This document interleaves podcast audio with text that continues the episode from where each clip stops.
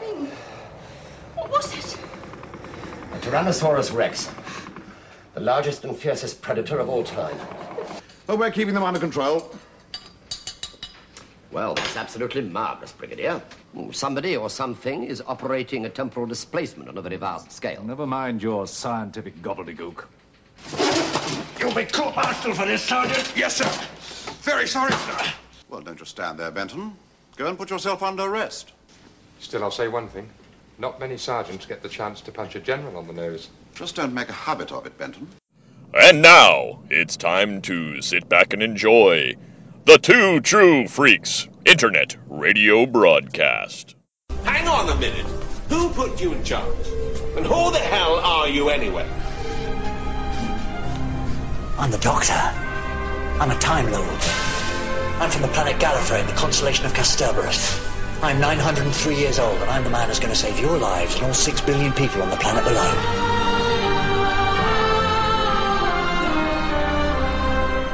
You got a problem with that? No. In that case, Allons-y!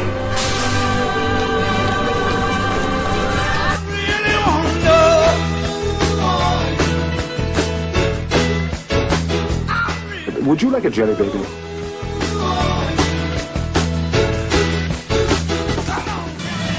Sarah Jane.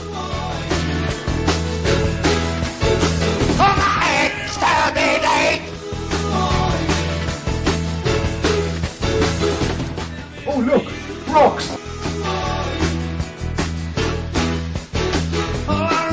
Wibbly wobbly, timey wimey. Oi, watch it, spaceman. Boy, watch it, Earth Girl.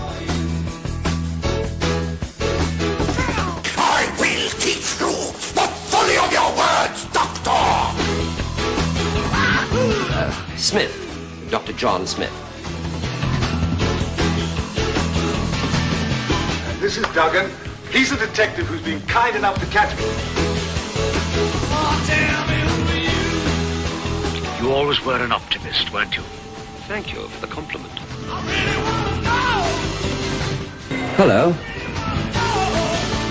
Mate in six moves, master. Hello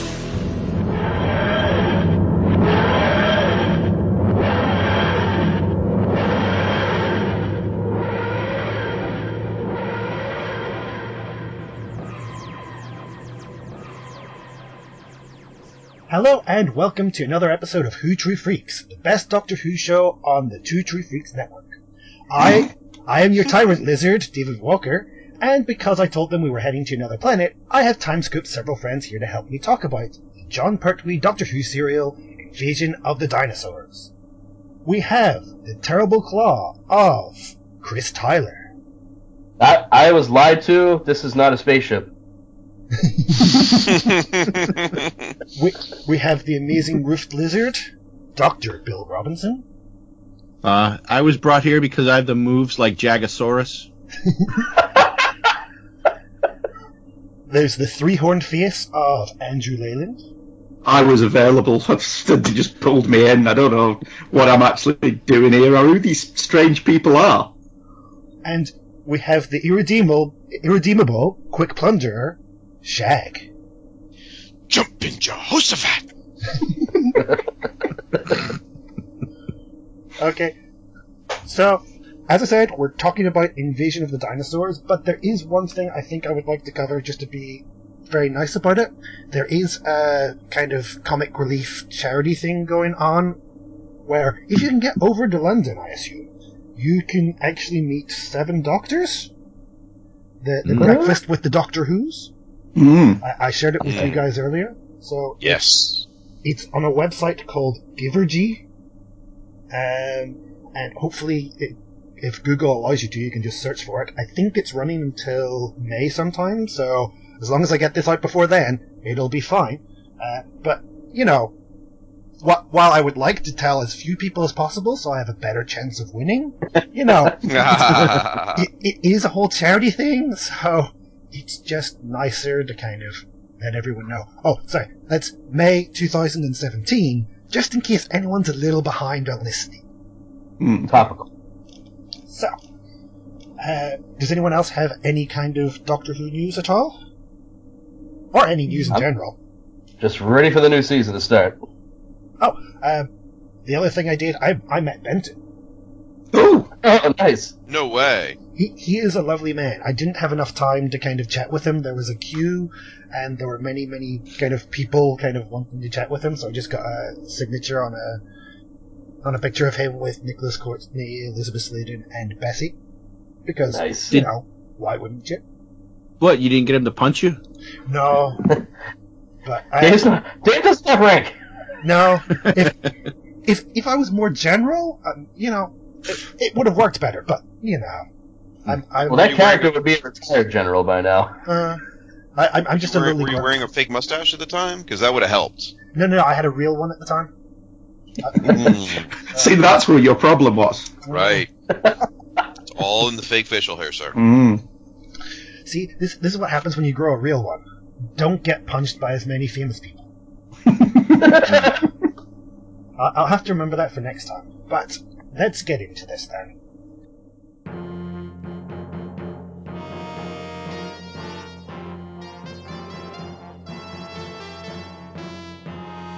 So, Invasion of the Dinosaurs was the second story of season 11, and it aired between the 12th of January and the 16th of February 1974. It was directed by Paddy Russell, written by Malcolm Hulke.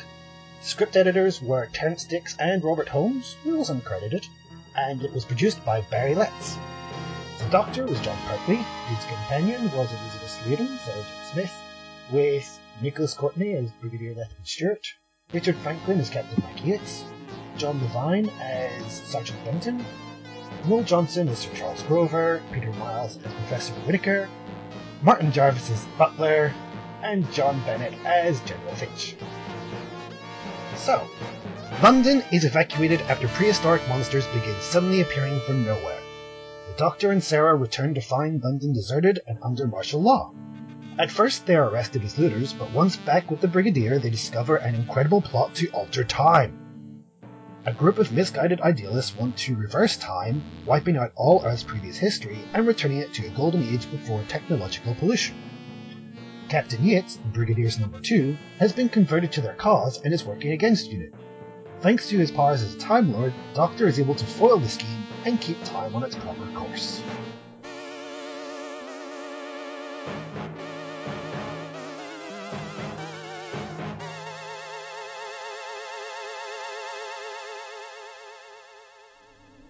How's that's that? The, that that's the very very short synopsis from the Making of Doctor Who book, um, released by Target back in 1976, I think.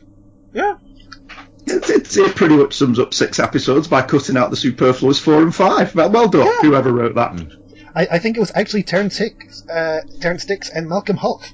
That's who it claims to be But in it, it, it took two of them to write that synopsis. It took two of them to write the episode. Three. Uh, yeah, well, the episode's six episodes long. That's barely six lines. Yeah. But it, it, it allowed us to kind of get through it quickly. Um, It, it, it definitely cut out a lot of, you know, they go to this place and then they do this thing where they go back to this other place it, doing the same thing they did a minute ago and then, oh, look, cliffhanger with a dinosaur. And, uh, yeah, cut out a lot of that. And the Yeah. Doctor loves to drive. yes. it is, Oh, it is and- Jon Pertwee. we, we have to make sure we talk about that. Uh, that that should have been on my list, and it wasn't on my Oh, list. yeah, me too, me too. Oh. so, so, so, so close to forgetting about that. How could you forget? I know, because it's awesome. I think you were blinded by the pterodactyls. Yeah. Oh, goodness. Sh- sh- uh, should we attack the dinosaur in the room first? Oh my god! I'm not a dinosaur. I'm a puppet with a rod up my ass. I, I am, I'm going to take the slightly contrary opinion that for 1973 BBC shitty budget, those special effects were not at all bad. I, I agree. What what what killed the the verisimilitude was the roars were clearly somebody in the background going. Actually, if they'd got you to do that, that would have been more effective. Yeah, I'd, I like the designs. The sound was not good though. Yeah. I, I'll split the difference. I will say that the Stegosaurus and the Brontosaurus were actually very good. I mean, those Yes. were really well designed creatures. And the model work, where you would, which you don't even notice because you're looking at the stupid rubbery dinosaur, the model work behind them were like it's a fake building and stuff like that. It's Yeah, really the- good. Yeah. Yeah, The I model couldn't work's tell, so I guess it was really good. Yeah, the Yeah. model works actually exceptional. They even bring the camera down low so that the, di- you're looking kind of even with the dinosaur. Yeah. It's really well done. Now the T Rex was god awful. The T Rex was, I mean, clearly a puppet that my ten year old designed for them. Uh, and the pterodactyl was just a joke, something swinging around on a string. Yeah. The pterodactyl looked like a, a, you know, the up close one looked like a kind of re-altered kind of emu. Do you guys know emu? yeah, a little bit, a little bit, yeah. I like Jon Pertwee gurning when he was attacked by that. I would have rather seen the pterodactyl from Pee Wee's Playhouse. Terry? Uh, Terry, Oh, yeah. Terry's infinitely better than this was, man. This was this was not even Terry level. Ugh. Yeah, a couple quick, Doctor, what are you doing? The, the backgrounds, like Shag, Shag said, that the model work on the backgrounds was Gerry Anderson quality. It was really Yeah. impressive how Yeah, I mean, the, the compositing that they did with the with the uh, blue screen or green screen, however they did it, was Yes, sir. quite good for, for the time. Not brilliant. Well, you got the Tyrannosaurus was playing a Kool Aid Man too in the one scene where he bursts Oh, yeah. out with the Hey Kool Aid. I just I've seen an albino T Rex depicted before. I, th- I think I one of have- the one of the problems they had though with the kind of blue screen bit was they couldn't keep the miniature camera steady. It was very Yeah. shaky, and I, I think that caused a little bit of problems with it. So, Well, because he was shaking the ground when he came in. Oh yeah. Okay. except the doctor wasn't moving. Yeah. I, I will say that uh, also I, another thing I was impressed with is like with the scene where the T Rex is tied up and asleep, even though the puppet itself was total pants, as you Yeah. people would say. Um, they they took the time to make the puppet be look like he's breathing. I thought Yeah. that was that's a nice detail. Okay, that's that's good. So I mean, at, at the end of it, my my my judgment is that the the dinosaur effects were they should be commended on their efforts. And as Andy said, some of it is really good, but uh, ultimately the T Rex and the pterodactyl, at least for me, are just laughable. They're just embarrassing. And, and it, there's a special feature, Andy. I don't know if you watched it. It's got Barry Letts and uh, Terry Terrance Dicks talking about the dinosaurs. Yeah. And apparently Mhm. they out they outsourced. I only saw three minutes on YouTube, but they outsourced the effects to another company. Said, "Oh yeah, your dinosaurs are going to look great." And when they got them, they were just like, "Oh my gosh, these are so awful." But they had no choice; they were stuck with them. Hmm. Yeah. Yeah, I watched that. I, I, I think for BBC effects, they weren't as bad as they could have been, even though to our eyes, yeah, they're, they're pretty shit. In story though, what was Sarah Jane thinking? Here, I'm going to fl- take with some flashes. Yeah. Yeah. And it's that poor little sleeping dinosaur. He's like, what? What was it? What? Well, I mean, she's Opening his eye. Oh, what? intrepid reporter. Come on. You'd be grumpy if you woke up. Someone oh, was flashing you. Then again, if Sarah Jane was flashing you, If I was no flashing me would be one thing. You can wake me up with that. That's fine. It'll be funny if you're a guy. It'll be hot if you're a girl. Taking my picture while I'm asleep. It's not cool, man. She's very Lois Lane in this episode. Yes. I, I, I think that you can you can probably argue a case that this is very much a Sarah Jane story. The Yes. Doctor doesn't really do much in this. Yeah, she's the one that figures hmm. ev- ev- everything Yeah. out. rides around in his car. He runs up and down a couple of underground corridors. He tries to convince the brigadier what's going on, and everyone just kind of looks at him askance, and then he's framed and said, "No, no, you're an idiot." It's Sarah Jane who's doing all the investigating, and she's doing such a good job of it that they have to ferry her off into that spaceship for two episodes. Otherwise, she'd have brought the show to a close early. and, and they do it twice. Yeah, that's how good she is in this show. Uh, what what did you think of the spaceship bit? You know, Uh, it was. It's a really good idea. It's a really good hmm. science fiction idea that these people aren't doing what they think they're doing. But I felt in this story, I felt it slowed the pace down. I think episode four and five of this should really have been trimmed and maybe made this a five-parter or a four-parter. Because there's just too, it's too baggy once you get into, into episode four and five. It's this massive left turn. I I I started the episode and I was like, "What? Did I miss one? like, she still got the bump on the head, but did I miss something? Like, it came out of nowhere." All right, maybe you guys can explain something to me because I've seen this a few times, and and this time time around, I'm just thinking about the whole. I mean, because I think before when I saw it, I was younger and I didn't put some things together. So the whole point of of getting everyone to leave London is because there's that's going to be the zone where nothing gets affected. Pretty much. Was what I so that's why everybody had to leave. So when they get to the quote unquote new Earth and they come out of the spaceship and they're going to step out and they're going to be in London, but in the past, right? Isn't that what was going to happen? As far as I can tell, yeah. Yeah. So aren't those people then going to be like, hey, how did we get to another Earth and there's already a ready-made London, England here?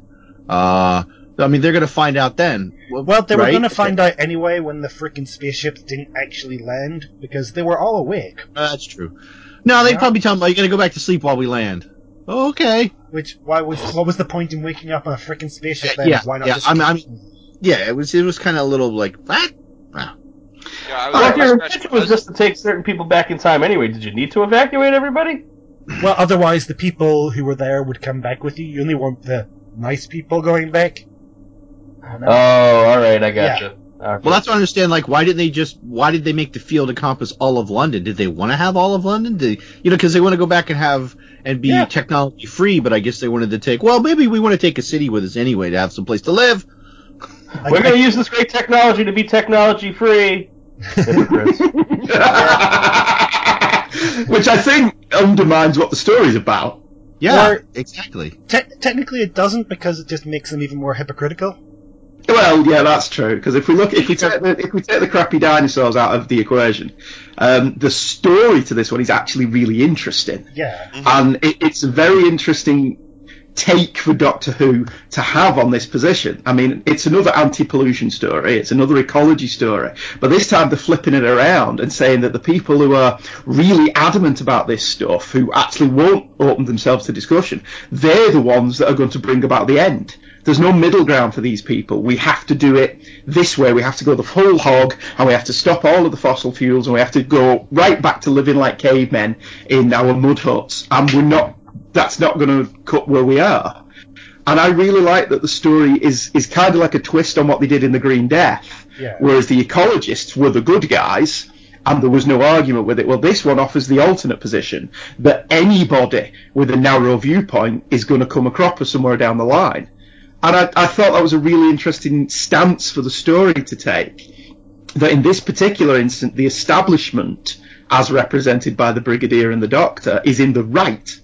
And Doctor Who, ter- certainly from the little I've seen of the Pertwee era, has this this reputation of being very pro um, anti-establishment in a lot of places. And certainly the Doctor is very anti-establishment most of the time, whoever's playing him.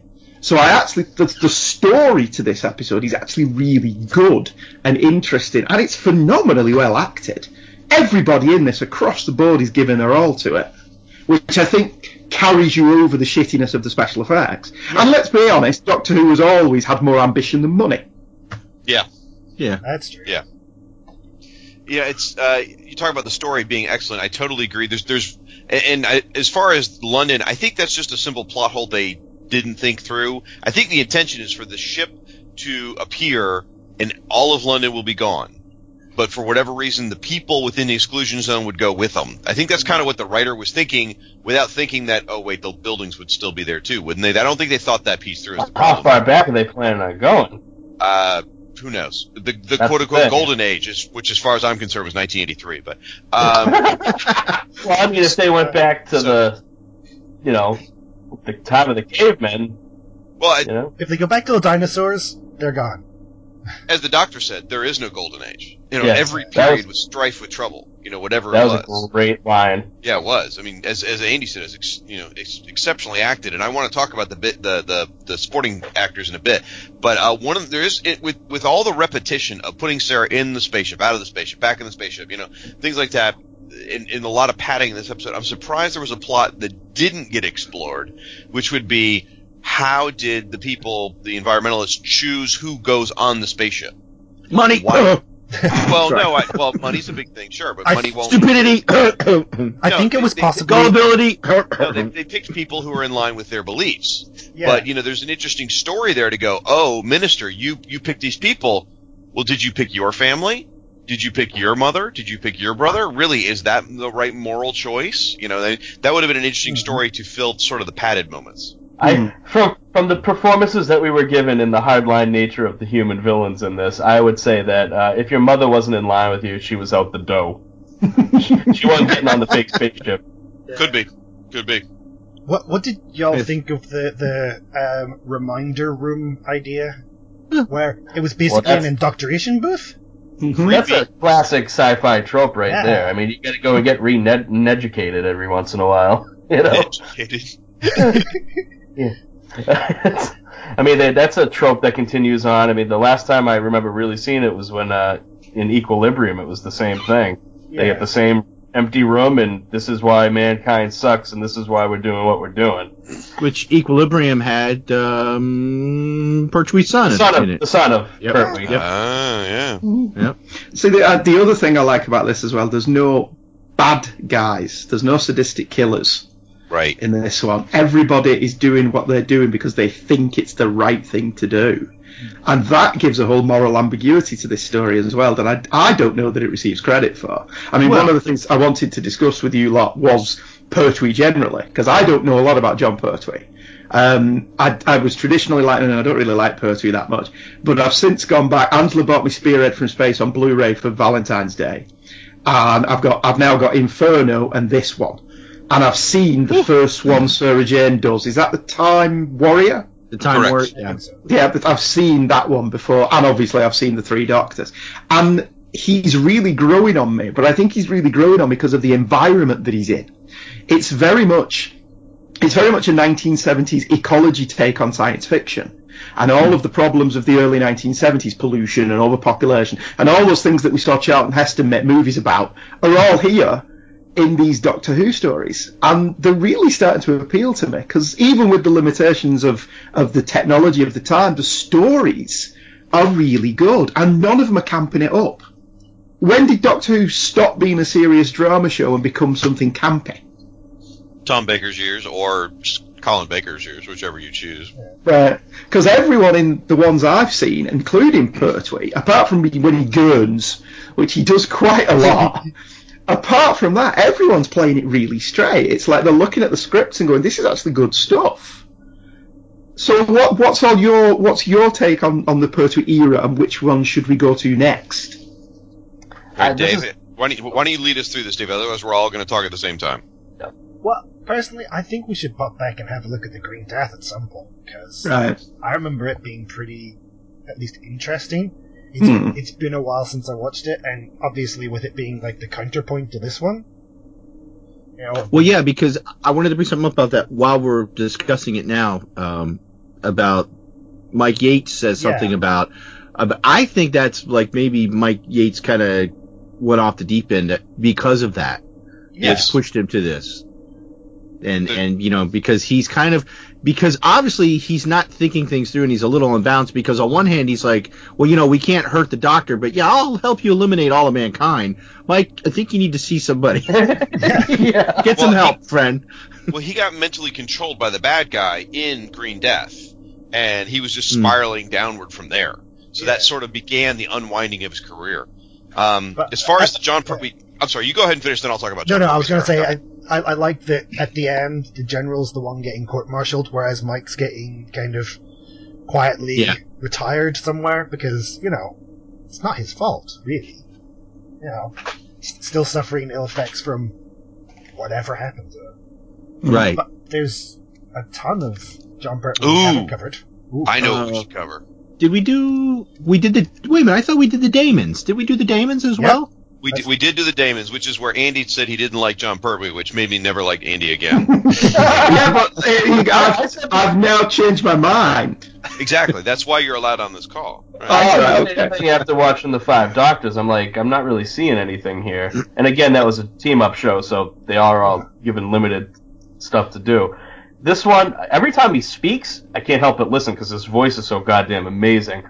But uh, again, this again this was Sarah's story, so he just drives around a lot. Like he was clearly a car guy. He wanted to drive everything that was there.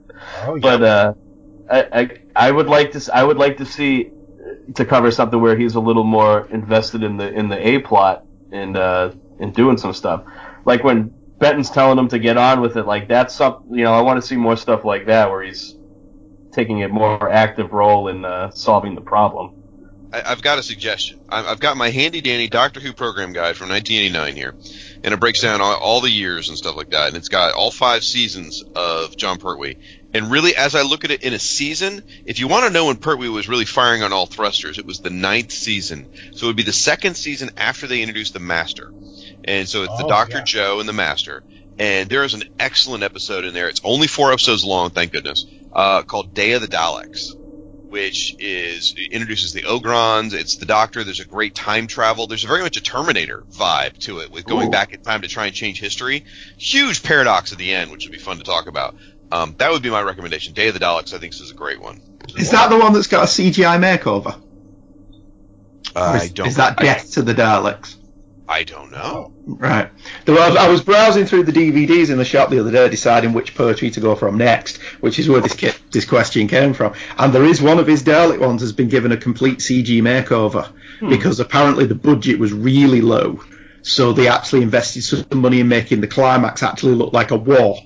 And by all accounts, it is better than the original episodes. Oh, Interesting. The old Death of the Daleks definitely had some budget issues. I mean, it was special effects in that were really. In fact, Death of the Daleks was after this one. I was going to say, I hope it, it wasn't the spending of the money on the dinosaurs that kind of stopped them from having a budget. Apparently, what happened with the dinosaurs was they loved the Drashigs in uh, Carnival of Monsters, which was a puppet thing. That in the middle of the Drashig looks really cool, Mm. and so that was the, why they went that route. And yeah, not so much. Now, uh, Pertwee also by this point, here's an interesting thing. You mentioned this is really a Sarah Jane story, and that that's kind of a continuing theme through this last season, because uh, at the end of I guess it was I don't know which season it was, uh, the ninth season, whatever. Jo- Roger Delgado died in a car accident, and that really took a lot of the wind out of Jon Pertwee's sails. Ah. He it, that he for him the golden age of the show was when it was Roger Delgado, Jon Pertwee, and, and Katy Manning doing the show.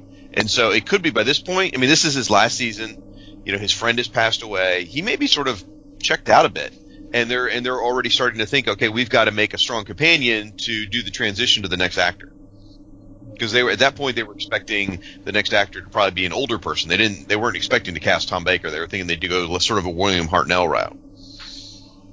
So there's a there's a special feature on the DVD where Sarah Jane Elizabeth Sladen talks about she was told from taking the gig that John was leaving, Mm. and so she so she didn't feel awful about it because she said she would have taken it personally if she'd learned later on. But she said he in confidence, which she told because now he's dead, it doesn't really matter. He'd gone to the BBC and asked for a pay rise because under his tenure the show had, had was blossoming. It, the ratings had gone up. It had achieved a new level of, of crit- critical acclaim. And apparently the BBC, without even a discussion, said not a chance.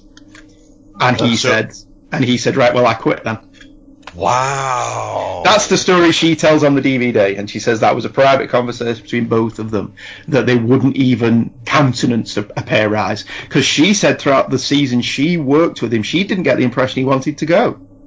He still loved it. He was still doing all the promo. He was still made up with how kids approached him on the street because he was he loved children. He was a very big people person, and he was he loved being centre of attention, which is what you are when you're the doctor.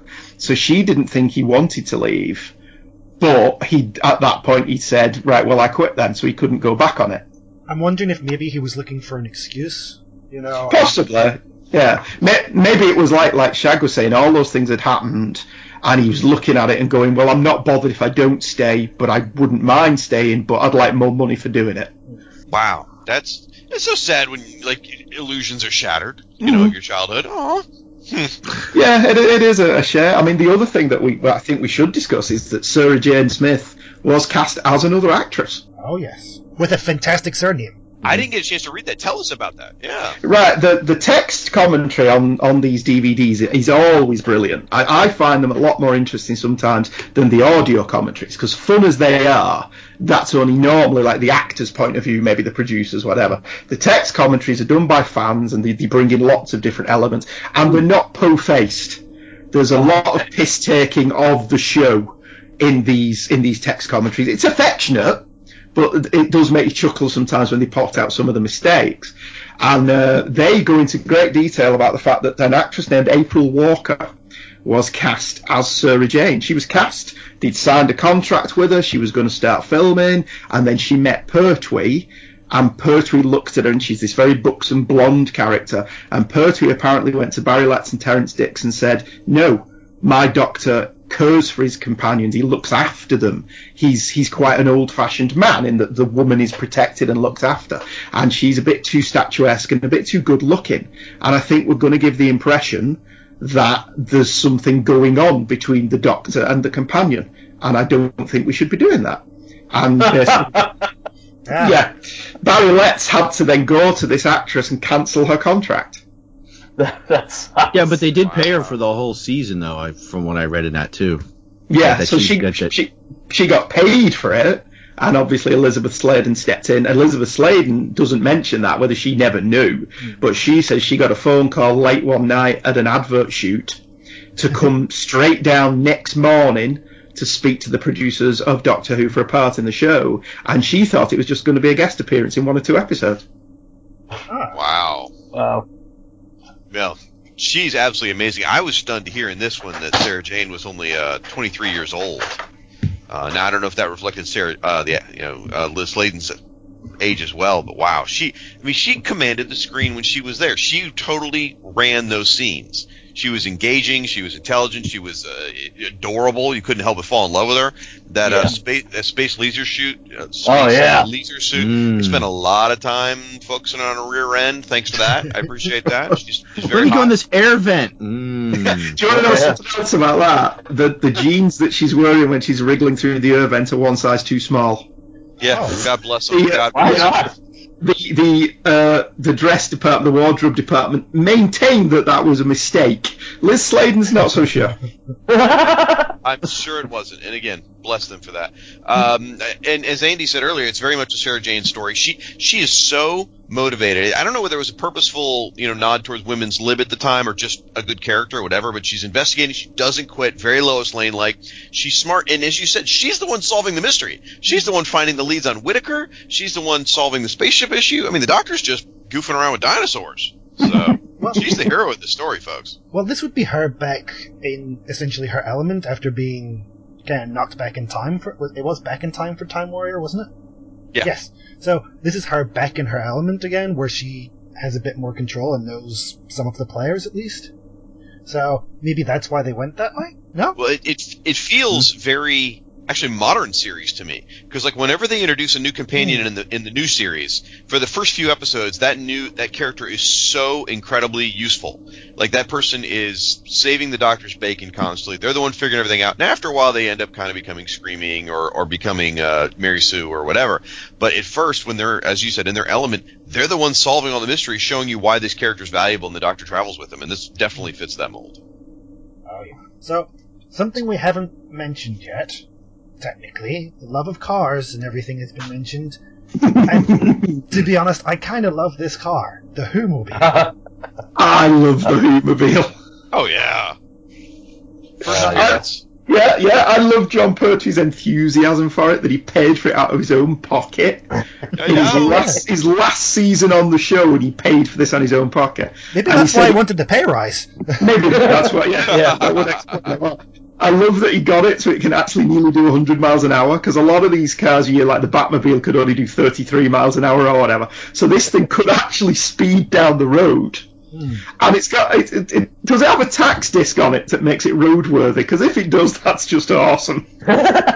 he claims, he claims that he got it measured so that the width is right, the the height, the headlights are at the right height. It's got he he claims everything about the car should make it legal for the road. The only problem was, and he said this in the little documentary, was like, everyone's like rubbernecking. Which is an American term, but everyone's rubbernecking, looking at the car and causing accidents of their own because they're all looking at his supposed hover car. So what happened to that after the show then? Oh, I would it would be. It was in his estate. I mean, it was. I would think so. Yeah, it he paid for it. Didn't he, He- Didn't he keep track of Bessie as well? Was, was that with him, or he he kind of visited whoever owned it every once in a while, so he could have a drive around in it? I'm not like sure. that? He, Well, I think the next time we see Bessie is in iRobot.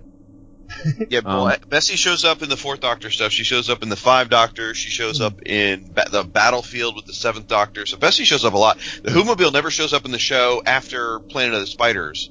Um, but That's where it flew, wasn't it? yeah, but John. It looks like it's fly. John. Well, Pertwee- yeah.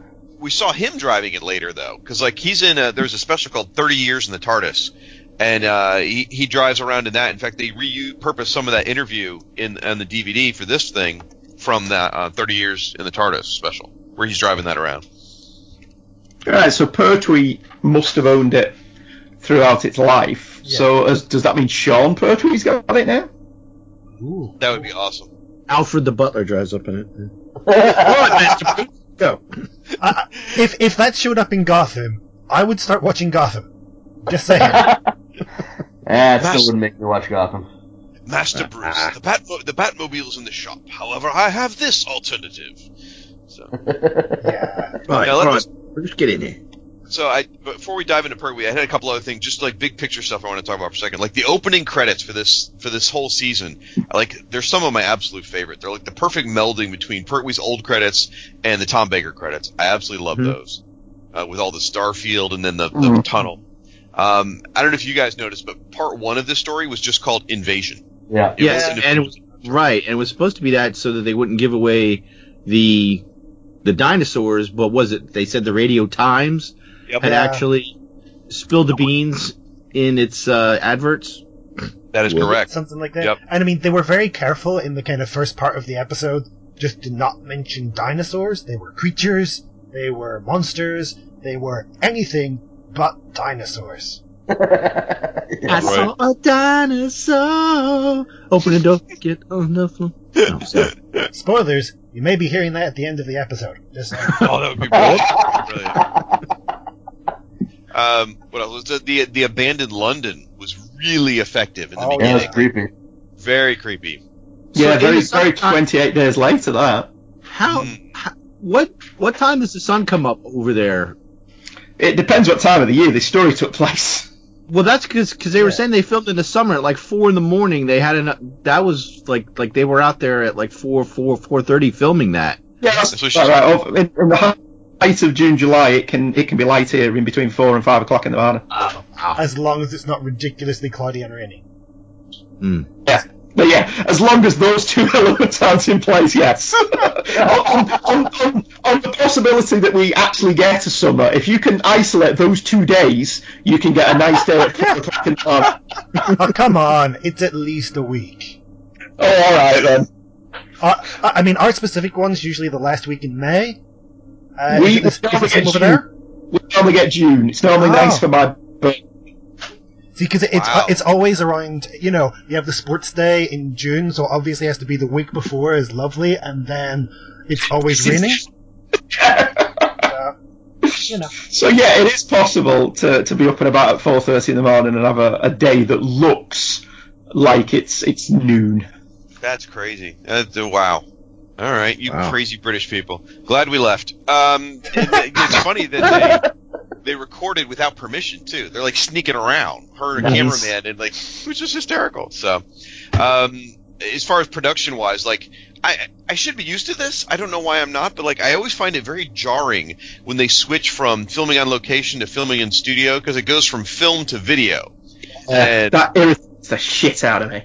And given I've been watching this stupid show for 35 years or whatever it is, I should be used to that, but it still gets me every time. It's it's the noticeable drop in the quality of the picture as well, isn't it? It's like you've got this great location footage on film, and then they go in the studio and it's got that flat BBC lighting, and everything looks exactly the same. And you just, I know hindsight's 2020, but if they just shot the whole damn thing on film, we could have had Blu-ray releases of all of this stuff. Uh, film is expensive. Yeah, that's the problem. Yeah, and, and those the, the BBC didn't shoot on it. Well, Well, there's they another production thing that they almost um, the BBC wanted this.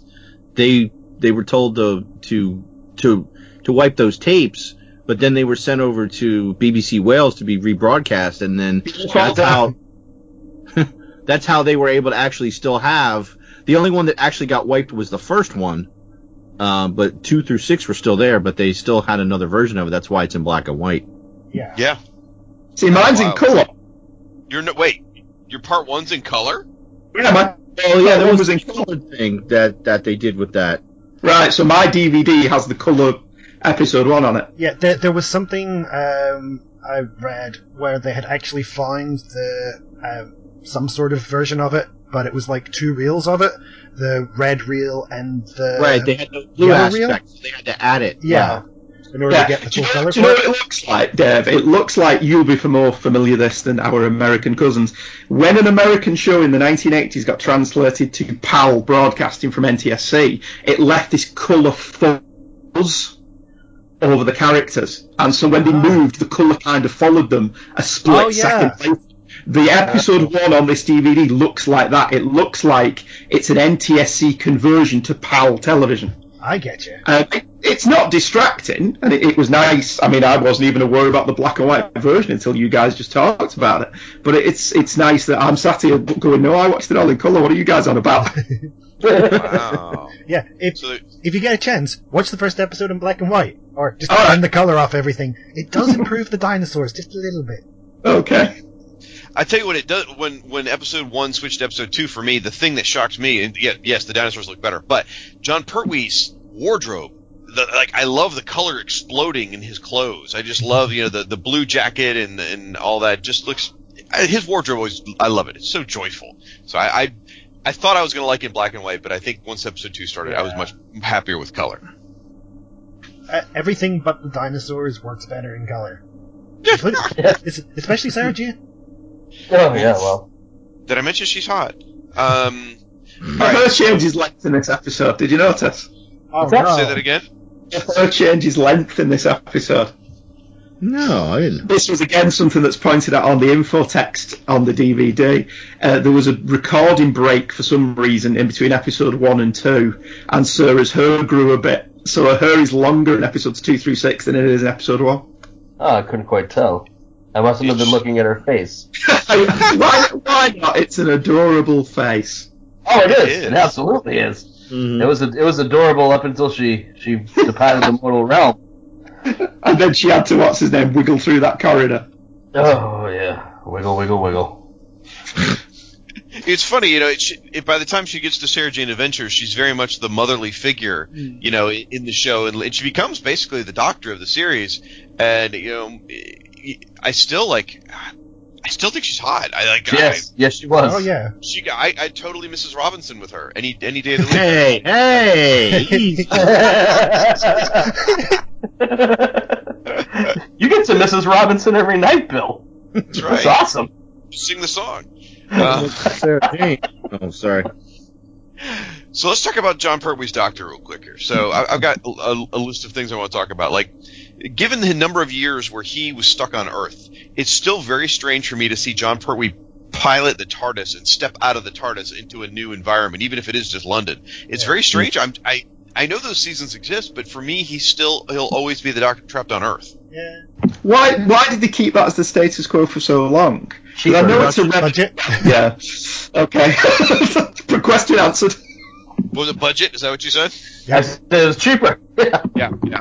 And I wouldn't be surprised, by the way, if we see something like that with the Twelfth Doctor, um, or I guess we have the Twelfth Doctor, the Thirteenth Doctor. If we get a reoccurring unit sort of family, like I, I wouldn't be surprised. Save a lot of money Wow. that way. I mean, they've I'd, been. I'd like to see it. They have been trying to bring that in gradually with like um, the Brigadier's daughter. I can't remember her name. Sorry. Uh, Kate? Yes, Kate and Osgood. I remember Osgood. Osgood is awesome. Oh yeah, how could you forget? Well, the, the the show, the new series has always had a little bit of that feeling, like because each season you've got usually some reason for the Doctor to come back to Earth. You've got you know Jackie Tyler for the first couple seasons, then you've got Martha's family, which they tried to build up, but it didn't really go anywhere. Um, Donna's family, you know, uh, Amy and Rory have a home. Uh, Clara uh, goes home every has a episode. Job. So, yeah, so they've they've really tried to build that. So it's, uh, I wouldn't be surprised if they go full blown and he has a job uh, at some point. And, it, it- and speaking of other doctors, if you think about all the doctors we've seen over the years, especially the first doctor and second doctor, you get to Jon Pertwee and he is freaking karate chopping, kicking, fighting, punching. You know, I'm surprised he didn't do cartwheels. I mean, good lord! I, I know again he does it all the time, but it's so weird to see the doctor doing that. Hi? It's Venusian Aikido. Yeah, I know. No, here, here, here's a thing I want. I, I wanted to ask. Okay, so he attacks the guy in the secret underground lair, right? And gently puts him down to the ground. Yeah. Yep. Mm-hmm. Benton he lets fall flat on his face. he helped him to the ground. No, no. He also had to make him look good. Benton was prepared. Yeah, I, I, oh yeah, I loved Benton throughout this. Just the, the conversation he has whilst fighting off the um, general. Um, you'll be court-martialed for this. Yes, sir. Very sorry, sir. You know, John Levene's great. He's so good in these. or just um, uh, the brigadier telling him to court, go off and court-martial himself. Um, Yeah, because there's no one around to arrest him. Yeah. Come on, lock yourself up. The, the the dynamic between all those unit guys was always so charming, so Yeah. wonderful. It, it, speaking of the funny bits, I mean, the Doctor has some really funny things in this. Like you know when they're taking their mug shots for the for the oh, photograph. yes. It's just it's delightful. It's- it's How about one of us all together? Yes.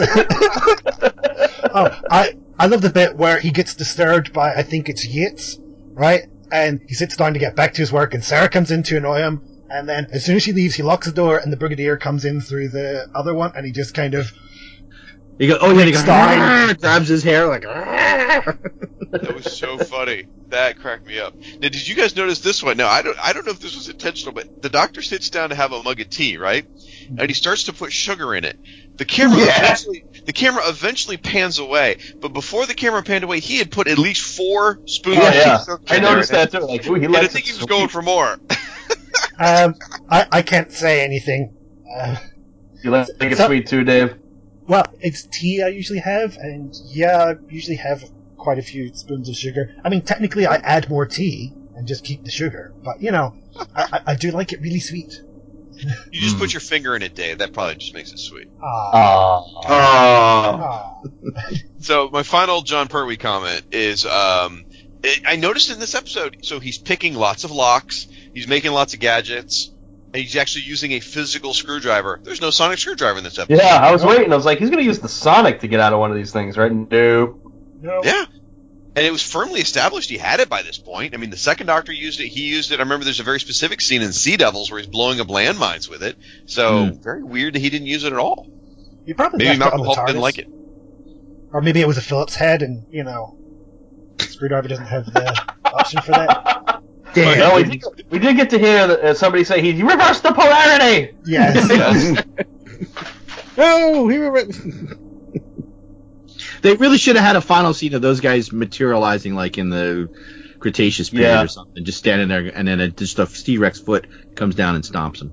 Did you did you notice when he's throwing down the coffee mug, he whacks the top of the apparatus before he throws it down? No. No. Oh, that's Go back. He's raising his arm up so he's getting real theatrical, and he whacks the top of it. I can imagine it any harder, and he would have shattered the mug right there. Or the device, knowing the budget they had on it. Probably a paper towel, probably a paper towel tube spray painted. so, or you talk about that guy. So let, let's you know let's talk about like, like the the setting with unit and everything. You it by the by about I don't know episode four or five. I'm looking at this episode going, is there anyone trying to do the right thing except for the brigadier? Because I mean, the minister has turned bad, Captain mm-hmm. Yates has turned bad, the general has turned bad. Everybody we've met in this show is part of the evil plot. It's like, wow, only the brigadier mm-hmm. and his and, and Yates are. I mean, brigadier and Ben are the only good guys left. Well, the only people left are the undesirables that are Yeah. looting everything. Everybody else is on board. The, the guy bringing the tea was fine. Oh, that's true. yeah, yeah. Yeah, he, he was okay. Yeah. What should Well, I he say, he saved the day. He described he dis- distracted Yates. What was up with that guy? Because like the camera lingered on him a little too long, and like he was hanging out with Sarah. He just pr- it's like it's almost like I wonder if that was like a celebrity cameo for the '70s or something. Because that guy got a lot more Yeah, screen time than he there really was- should have. Like, like if that was done today, maybe a few years ago, before Simon Pegg got big, I could see that being Simon Pegg. Yeah, Hmm. absolutely.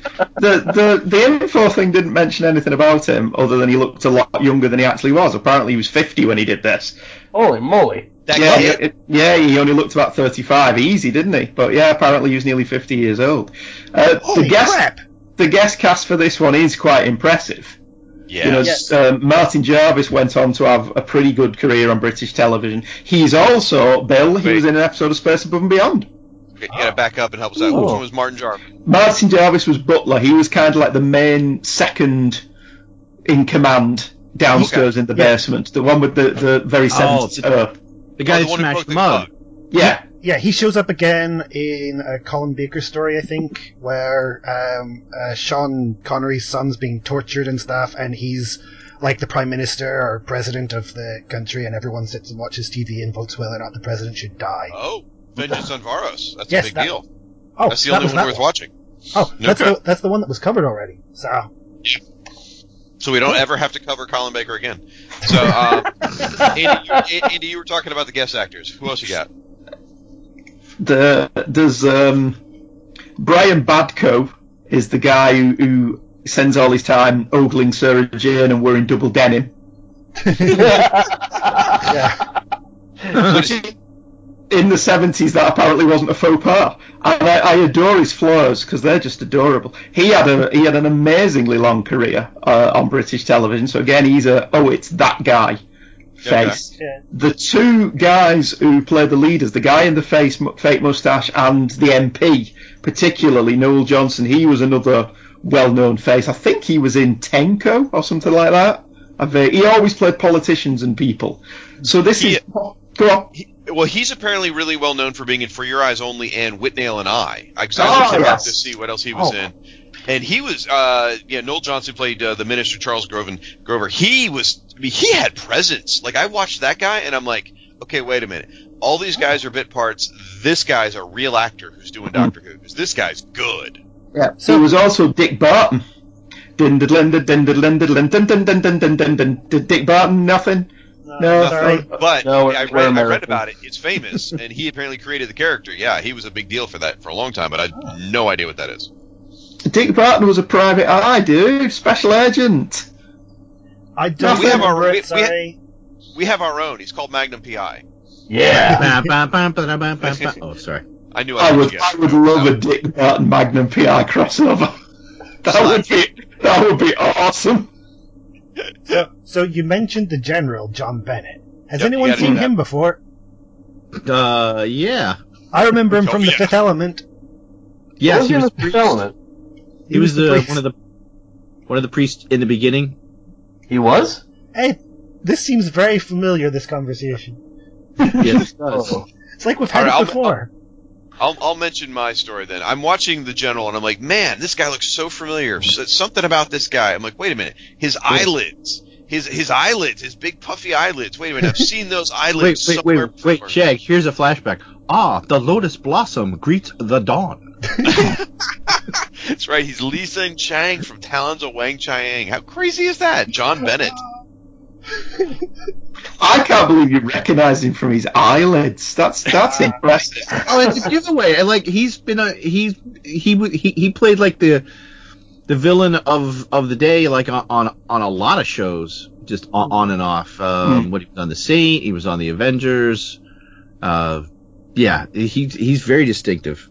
Well, Well, Shag's never seen the Avengers, so That's that's the Steed and Mrs. Peel Avengers. Yeah, not the yeah, other I that know. Avengers. It's I'm I'm horribly uneducated in that. I need to see it. I just haven't. I'm sorry. Thanks for bringing that up. That's not going to I, get me. I'm just going to say one thing to you. Uh, Emma Peel in her prime. You love Oh, the Avengers, dude. Man, Oh yeah. Oh, I've googled pictures. Believe me. Oh, so yes, have I I. used to watch it. She, Um, she does show up also- in Doctor Who later at some point. Oh. it's yeah. but it's, Now, it's an now, older John version. Bennett. Pa- Part of the giveaway with the eyelids was the crappy fake mustache that Dave should have been wearing when he met Benton. But anyway, I'm sorry. It's not my fault. Yeah. then we've got we got another one. Andy, come on, got to tell, tell us about Professor Whitaker. Uh, I was actually looking at Carmen Silvera, who played Oh. Ruth. Un- unfortunately for me, every time she popped on, when I was watching it the first time, and she opened her mouth to say something, I couldn't help but think, "You stupid woman," because she's very well known for for Yeah, she's known for an eighty. It was eighties. Um, I think it was the 80s. Yeah, 80s Yes. sitcom set in um, occupied France Yeah. called Allo, which is it's all of the Germans are comedy stereotypes, yes. and the main plot line centered around the fallen Madonna with the big boobies, which Yes. tells you everything you need to know about the show. I think I've seen I think I've seen some episodes of that on PBS Uh, where all the Germans are just you know idiots. That was Hogan's. That was Hogan's Heroes. Well, It's very similar to Hogan's Heroes, but with a lot more sex in it. Yeah. Oh, I don't know. Do you know anything about Hogan's Heroes? I've certainly Jag, heard, what is this man doing here? I've certainly heard of LOLO. Is that um? So was she one of the main actresses in it? She Yeah, was she the was- wife of the um, the uh, rest, uh, cafe owner Rene, um, who then would go on to get shot and you know fake shot, so he would come back as his twin brother Rene, who she would then have to marry, so that he could get the rights to owning the cafe again. Because Oh, that's hilarious. yes, Wow. Uh, No, I, I don't think hilarious was the word I was using. I'm sorry, it amuses me. Oh. I mean, there were some good actors in LOLO, but it's, Yeah. you know. It ran for 10 years, though, which is longer than the actual war. Oh, Like gee. MASH. Yeah, like Mash. Yeah. All right, Andy, come on, Professor. anyone Whitaker. else? Oh yeah, sorry. Oh yeah. oh yes, Nyder. That's how I. Yes. That's how. See, because I saw Genesis of the Daleks first, then I saw this. I'm like, oh, oh, I know him. I know him. I've seen him before. So I presume then that he was in Genesis of the Daleks. Yes. Yes, he was like he he was Davros's right hand man. Oh, It's, it, it's the spectacular comb over, isn't it? Well, it's, well, no, it's his voice. Oh my gosh, he, Oh, he plays the, the lead Nazi, uh, basically in Genesis of the Daleks. I mean, that's he's not really a Ah. Nazi, but that's how Yeah, they yeah. portray the characters. He's Mhm. the one who's, as you said, Davros' right hand man, but he's the one who's, you know, getting crap done. He's just ho- it's evil as sin in that movie, and it, and his voice, the his line delivery is just so purposeful in Genesis. It's like it's like beautiful. It's so wonderful. Uh, he was also a doctor in the Silurians as well, but not nearly as memorable as uh, in Genesis of the Daleks. He was in Blake 7, so he instantly gets a pass from me. We should say his name, Peter Miles, by the way. Peter Miles, yeah. Oh, yeah. Yeah, he's, it looks like he's got a long and distinguished career on IMDb as well. Yeah. Wow, he was in Dixon of Dock Green. Oh, that old one. Yes. yeah, and all policemen were, were lovely bobbies who went around on their bicycles. Moonbase Oh. Three. That sounds interesting. Moonbase 3 was a science fiction show by Terrance Dicks and, um, was it Barry Letts? Did Barry Letts do that with Terrance Dicks? Hmm. It's very early 70s, isn't it? Moonbase 3? But how You're can on you have own here, bro? Moonbase You have to 3? answer those questions yourself. The moon was blown out on blown out of orbit. How, how, how could you have? Oh wait, I, Different show. You're thinking of best Alpha. uh, yeah. Yeah, which I've so- almost finished season two, and I'll be done with Space 1999. I love Space 1999. But we're not here to talk about Space That's true. That's true. 1999. Stay on Oh. target. I've only got one other character thing to talk about. Mike Yates, the actor, uh, Richard Franklin. You know, in in the second episode, right before they reveal that he's a bad guy, I really liked his acting. I thought his performance was really. I mean, it, the hints are there. If you know he's going to turn, you can see it. But he, Mhm. his Oh, acting, yeah. I thought, was fairly subdued and like really well done. I, I was really impressed because he's not known for being subtle. That actor. Uh, so I thought he did a nice job. You know, that's not the last time we're going to see him on Doctor Who either. No, he comes back. He Uh, comes he back does. at the end of the season. Yes. Planet of the Yes. Spiders, where he's joined a cult. Again. I guess. Imagine. But yeah, I He, ma- he makes a lot of bad life choices, doesn't he? Well, your Green Death, he gets hypnotized uh, and, and joins the bad guys. This one, he just chooses to. Then, then that one, that one, at least he's not a bad guy. What happens is he joins a cult, and but he's then it- investigating, kind of. exactly. He was trying to get better. Yes, it was a Buddhist like you know monastery thing.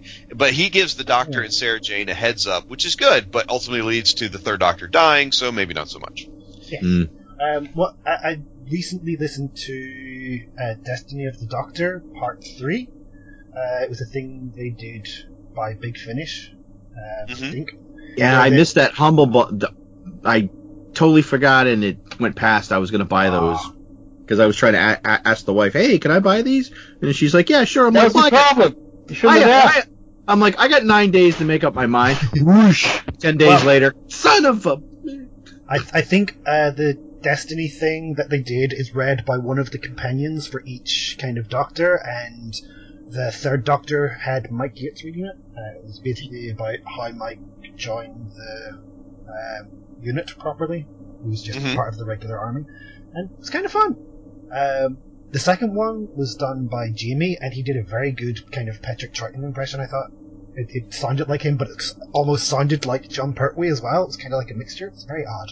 But it, well, it- if you worked. if you listen if you listen to Big Finish, they've started doing stories with the first, second, and third Doctor now, since the actors have passed away, and they actually have um, they they have Frazer Hines doing the second Doctor. I mean, that that is like his job now is to be the second Ah. Doctor. They've got another guy named Tim T- uh, Timolor or something. I can't remember his name. Treloar. He does the third Doctor, and it's astonishing. And um, the guy who does what's what's the actor who played Steven, uh, Peter Purves. Peter Purves does the voice of the first Doctor, and they're all they, they say they're not doing an imitation. They're saying they're doing more just capturing the spirit, but it's Yeah. it's somewhere between. It's half imitation, Yeah. uh, half spirit, and it's really good. I mean, Now- they, they definitely got the character across, you know, uh, with Yeah. what um, Jamie was doing. sorry, I can't remember his name. It's very bad. Uh, Frazer Hines.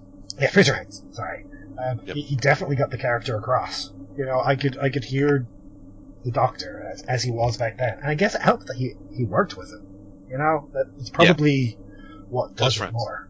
So, Well, more on more on Richard Franklin. In the 1980s, he actually put together a stage play uh, f- called Recall Unit: The Great Teabag Mystery, and it starred him. I know. Oh. It, I know. Easy, Chris. oh, I matron, yes. He uh he he starred in it. He wrote it and starred in it. He also had John Levene and Sergeant Benton in it, and somehow they got the voice of Nicholas Courtney. I don't know. I guess they recorded it and would just play it during the show. But it was basically like a two man show, from what I understand. And Uh, the Wikipedia doesn't say anything about it, but I remember reading Doctor Who magazine in the uh-huh. '80s and them like trashing this thing, saying it was almost embarrassing.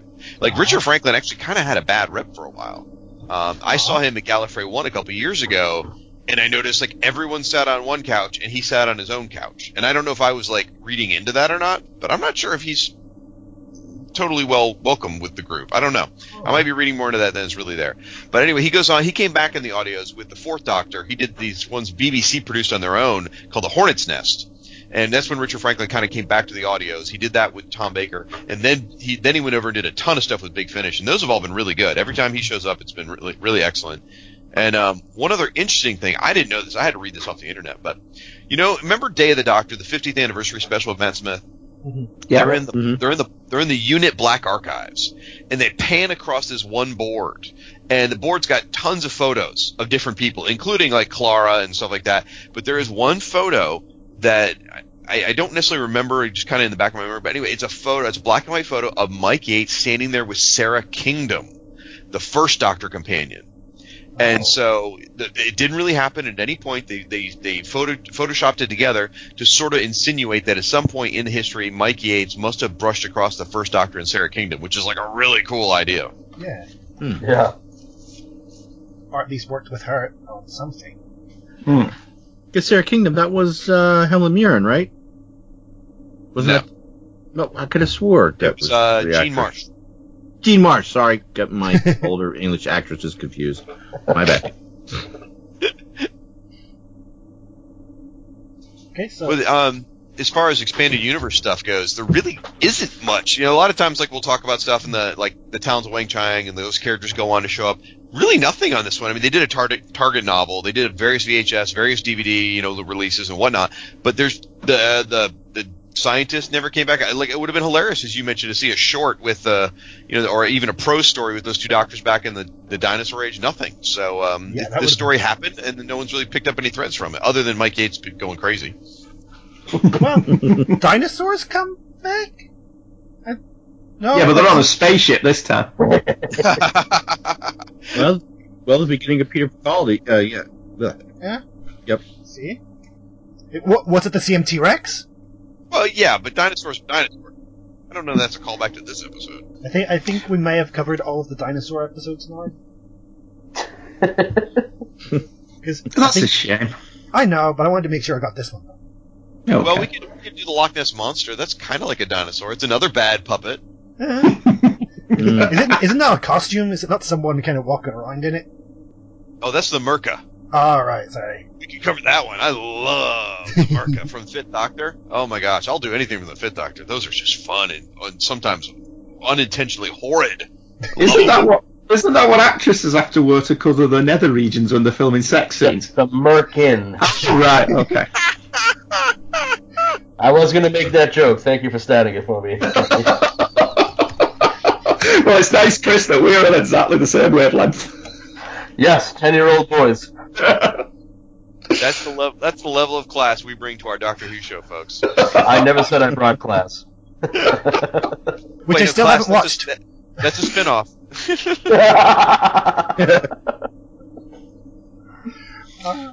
Well, I, I think we should finish it up there, um, unless anyone has anything else. No, I think we should just do final thoughts. Ah, Oh, uh, uh, I just had one more note. Uh, it was actually on my post-it.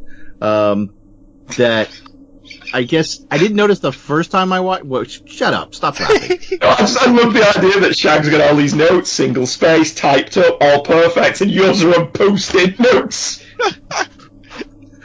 um, the first time around while watching this, did you ever notice the peasant that's in the back of the room when the doctor? This is in the second episode. Oh. uh, Yes, I the know. King John peasant. Yeah, it's like uh, because I'm looking at going, wait, who's that guy just standing back there? When all of a sudden he comes out of nowhere, Whoa! it's like you guys didn't see doc- the doctor didn't see this guy standing behind Sarah. it's like, wait, what, what are you doing there? Come on. Total creeper moment. Yeah. Yes. At least he knows the doctor's a wizard, right? Just by looking at him. You're a wizard, Harry. All right, Dave, uh, lead us around the horn for final thoughts. Okay. Um, well, I will start with me because I am awesome. Uh, I enjoyed this one. This the story was uh, still kind of relevant uh, for something shot in the seventies. You know, all of the themes Mm. kind of still apply, which I guess is a bad thing, unfortunately. but you know, Well, there's always going to be assholes, Dave. yeah, that's there's always be people in governments who are trying to do secret things behind the scenes. You know, uh, army officials who are a bit skeezy, and you know, again, helping out people trying to get their own way, whilst everyone else ends up getting kind of wiped from existence. It's always terrible things to happen. Uh, but hey, um, at least we have the Doctor saving everyone and dinosaurs. Everything's good with dinosaurs. I've said it before. I will say it again. dinosaurs. Ah, and that that's the thing I forgot about. Damn it. Um, all of the dinosaurs are color coded on the chart. Um, red for Tyrannosaurus, blue for Triceratops, pink for pterodactyls. the freaking Power Rangers!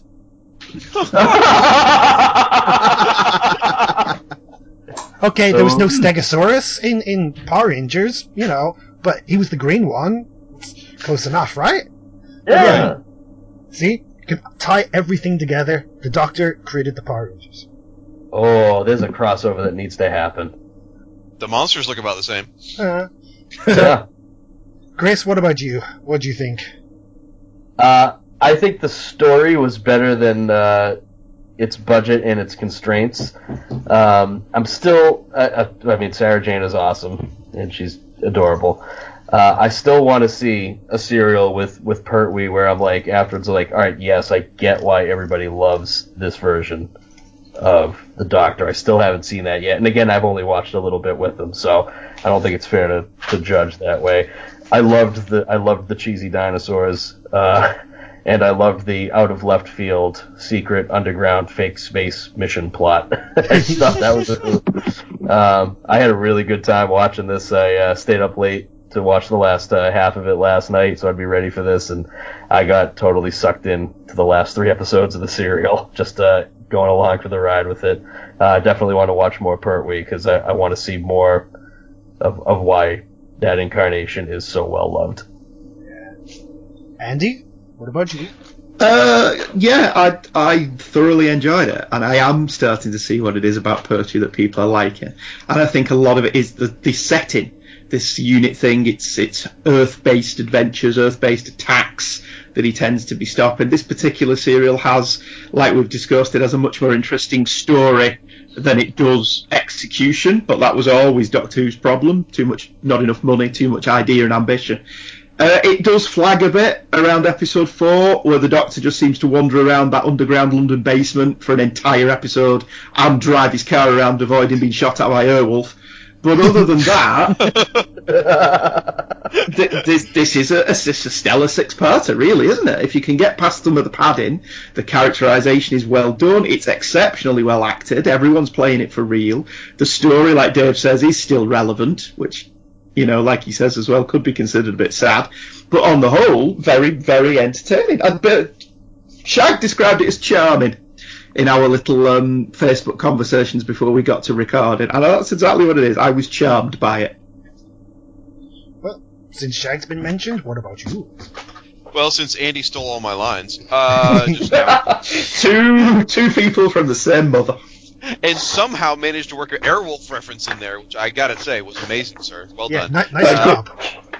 I agree with everything you guys just said. Story exceptional, acting really, really, they they really gave it their all. Again, charming. Uh, I will since, since, everyone's already said everything I want to say, and you foolishly gave me the floor, I'll talk about what I want to talk about, which is since we met last, I've actually went to Gallifrey One this year, the Doctor Who convention in the United States, the largest one, and uh, I got to hug Katy Manning. Uh, several times actually, she, she hugged me several, oh, several times. And we drank That's wine assault, together. Brother. And we drank wine together. Uh, oh. I, I got Show to off. hug Lalla. I got to hug Lalla Ward. Uh, I got to. Ooh. I know, I know. I got to meet Paul McGann uh, again for a second time. So, really amazing thing. But whenever I go to these events, and then watching this episode in the combination just always makes me so sad. I will never meet Liz Sladen, who, Yeah. as a child, she was a bit of a hero to me. I started watching Doctor Who in '83, and uh, Tom Baker's Doctor was my first Doctor, and seeing her episodes were the first ones. And so, to me, as a in, in 1983, she was like a hero to me because she was helping save the day. She was the one who went along with the Doctor. And then nowadays, you know, well, not now. A few years ago, I would sit down and watch the Sarah Jane Adventures with my kids, and my kids got to experience her as a hero, and I love that. And it just makes me so sad I'll never see her again. But I am thank, or I never get to meet her. I mean, uh, but I am so thankful that we watched this episode because I got to see her in her prime, you know, in the early days of the day of Doctor Who, in pants that are slightly too tight, and she was she was truly a hero, and um, I'm really glad I watched this for that. Cool. And finally, Dr. Bill?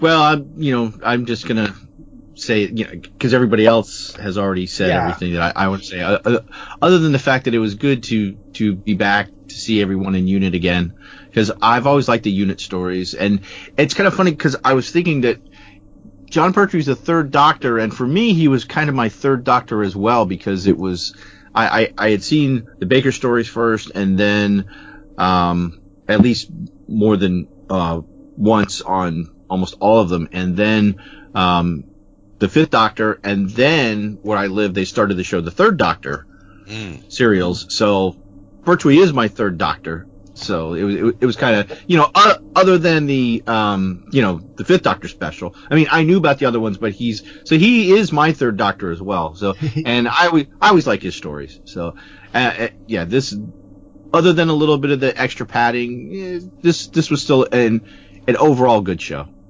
Very enjoyable. Cool. Well, I think that's it for another episode.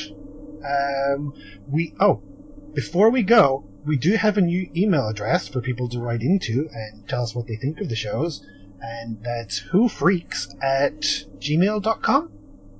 Um, I'm assuming we haven't got any yet because um, this is the first episode after it was set up because we don't have access to the old one anymore. So if if we have got any mail to it, um, I'll be really surprised. Good job on whoever did that.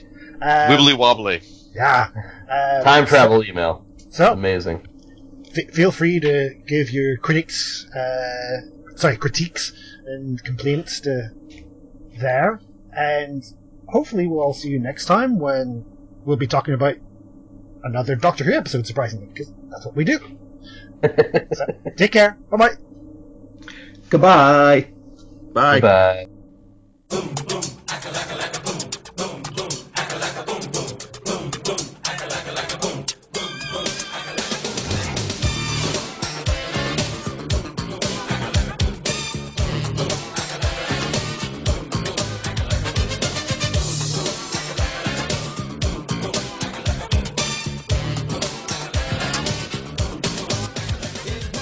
If you shop at Amazon.com, please consider using the link at twotruefreaks.com to shop there. If you use this link to go to Amazon and then you shop, Two True Freaks gets a little cut of what you buy, and it doesn't cost you anything extra. So you get to shop as usual and help out the Two True Freaks at the same time. Visit our website at twotruefreaks.com. Two True Freaks is always spelled T W O T R U E F R E A K S. You can email Two True Freaks directly at twotruefreaks at gmail.com. Two True Freaks and all of its excellent affiliates are available on iTunes, and you can choose to subscribe to either the entire network if you wish, or pick whichever individual shows you want to follow. We have so many shows to choose from, there's just bound to be one that appeals to your particular fandom. Just search Two True Freaks with an exclamation mark at the end, space, and the number two. You can find Two True Freaks on Facebook. Just search for Two True Freaks. If you ever leave your house and you actually have friends, why don't you tell them about Two True Freaks? If you've enjoyed our show, please won't you take a moment to rate us on iTunes? That helps others find the show too. Thanks for listening, and join us every Monday for new episodes of Two True Freaks.